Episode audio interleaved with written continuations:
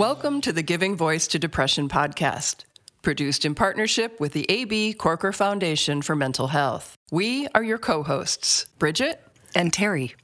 Each week, through intimate, candid conversations with guests, we explore different perspectives on and experiences of depression. We keep it real because the illness is real. We keep it hopeful because there truly is hope, in spite of what depression tells you. We are not experts or therapists. We're sisters and best friends who live with depression and have interviewed hundreds of others who do as well. By sharing stories of lived experiences, we expose depression for the lying bully that it is. Hey, Terry. Hello, Bridget. If you listened to last week's episode, number 203, From Breakdown to Breakthrough, you met Shannon, or Shanny Pants, as she's known on social media, and heard how the very real and difficult challenges of being a parent and a person during the pandemic brought her depression to the surface in ways that could no longer be ignored. Today, we continue our conversation with Shannon and look at three things that she's doing now that she didn't used to do. Things that are helping her manage her mental health and her life in general. Every time we hear about the tools someone is using to manage and live with their depression, we learn something. Their choices might not work for us for any number of reasons, but there can be comfort found in simply being reminded that there are effective weapons in the battle with depression, and that we shouldn't give up looking for some that will work for us. Here now is Shannon joining us again to give her voice to depression. Most, if not all of us, can probably relate to feeling utterly alone in our depression. If and when we do decide to open up about what's going on in our minds and bodies, we often choose to share with only a close friend, family member, doctor, or therapist. Not Shannon. She went from not talking openly about her mental health challenges to posting about them online. And she did it without a lot of forethought. She shared that one of her life challenges is living with depression. The post went viral and was seen and shared across the globe. Her online followers exploded from hundreds to hundreds of thousands. But all of a sudden, I'm given this platform where I can be myself. And, and it wasn't, when I first started, it wasn't 100% authentic because I was just getting into the medication and asking for help and really just starting my healing process. So it's been very exciting. It's like I said, it's been very therapeutic just talking um, publicly on my different platforms and just kind of sharing about my experiences. And then, like I said, having these people reach out to me. I wasn't even expecting that, but having them reach out and say, Oh, thank you so much for talking about that. Like I've been dealing with that. And so my thing is now, and what I like to talk about is don't go through these things alone because I went through a lot of different experiences in my life alone and I did not have support. And I think that just fed the depression and that sense of being very alone. It would be funny if it wasn't so damn sad. The thought of nearly 300 million people across the globe, that number is from the World Health Organization, all with depression all feeling alone in their experience, truly believing that they are uniquely flawed, weak, broken, burdensome, useless, and doomed to feel that way forever because of what is actually a very common and treatable disorder. Such is the nature of stigma, a word that can feel academic and sterile, but is in fact very personal and painful when it causes us to isolate instead of reach out and say, I am in a really dark place and could use some support. And that has helped to be able to talk about things like depression and and put it out there. It's not a secret, you know. It's it's okay and and it feels good to talk about it. And that's where I'm at now. It's it's like it's it's healing to talk about it and as a as a normal thing, you know, like you're not the only person that feels this way. You're not the only person that feels that way, Shannon says. And not everyone feels this way. And that was a big realization for me because I just assumed like everyone feels the same as I feel. I just need to buck up and get tough and deal with it. And now realizing, like, okay, not everyone does feel this way. This is something that I need to handle and deal with and not pretend like it's nothing because it definitely is. it definitely is. And even while not everyone feels it because they may not have depression, even those of us who do feel it so differently. Mm-hmm. And our, our own episodes, if that's the word, can um, be so different from one another, right? There are the ones that you can sort of dust it off and, right. you know, keep it at a simmer so that you can do at least some of the things that you have to do. And then there are times you're just like, yeah, no. Yeah, definitely. Yeah. Definitely. And that shift in perspective that acceptance of depression as not nothing led Shannon to the first of the three things she's now doing to better manage her mental health.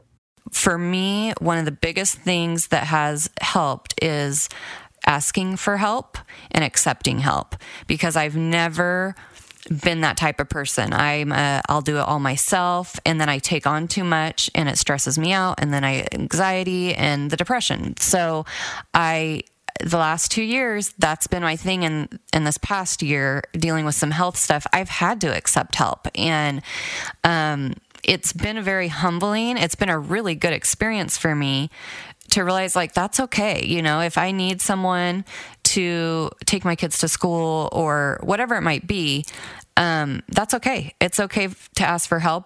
The fear of being a burden can stop us from reaching out. Shannon says reach out anyway. Don't be afraid to ask for help because, and I don't know if everyone feels exactly like me, but that was really, really hard for me to do.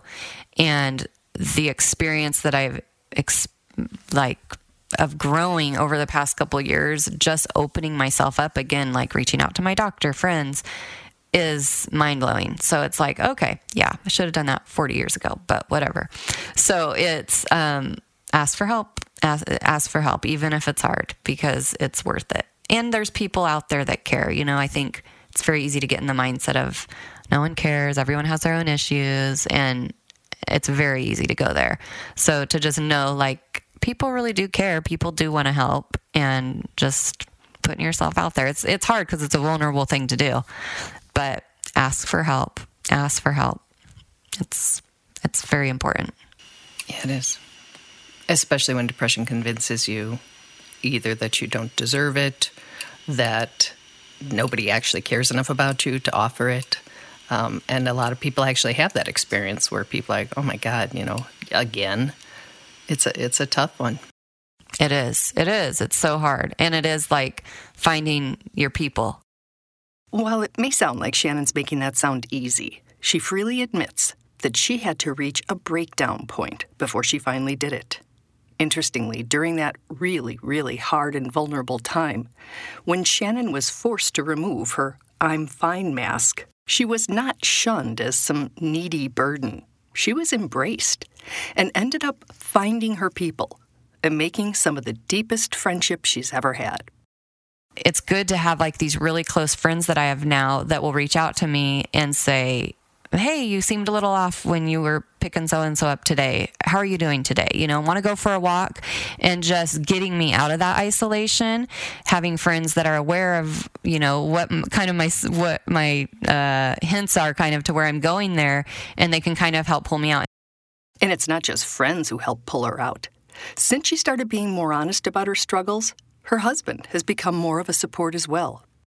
You know, I never used to be even open with him with how I was feeling. And again, I was just like the perfect wife, the tough woman that can handle anything. And I, even with him, would never want to appear weak. Like I can do everything. And so even with him now, it's great because he, you know, he'll know just by how I'm acting. Or I'm better about like I'll text him and say, "Hey, I'm having a really rough day. Can you get home a little early and get the kids out of the house? I need more alone time. I can't handle it." And just asking, and he's happy to help, you know but it's again it's been a process i have never i it's and really 2 years is not very much time to you know, for me, I feel like now I'm 41, but to to have started that healing process of of asking for help with all the things. So it's been it's been a journey, but it's been it's very exciting to me. Very exciting to to be in a healthier place um, because I haven't been for so many years. Shannon's journey also involves a shift in how she sees therapy. Before COVID, she scheduled appointments on more of an emergency basis when she was, in her words, falling apart over something. Now, I'm to the place, you know, financially, which I was not always there, where I can go more often, which to me is just such a blessing. So she's like amazing and knows my entire story. So that's been huge. At her suggestion, Shannon recently tried a different form of therapy called EMDR, or Eye Movement Desensitization and Reprocessing. We're not even going to try to describe it in any detail at the time we have, but there is a lot of information available online, of course, if you're curious, or you can always talk to a professional about it. But essentially, EMDR is used to heal the mind from psychological trauma, much as the body recovers from physical trauma. We spoke two days after Shannon's first session, and she was excited and filled with hope. And so I'm like, I'm going to try it, but I don't think it will work. And I was completely blown away. With her therapist, Shannon selected the specific traumatic experience she wanted to process and heal from. The therapist asked her for a word to describe how she felt about herself during that experience. And my word was stupid. I felt stupid, um, like an idiot in my mind. Like that's how I picture myself in this experience. And with that, they began. And the whole thing with the EMDR is your eye movement. And my understanding of it is you, it kind of puts you in that REM sleep, sleep phase where you're processing, your brain is processing it and it's not like you're in hypnosis or a trance or anything like that. You're awake.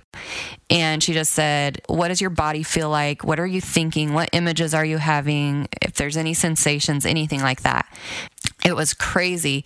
I just started like my eyes are closed and I just had like tears streaming down my face.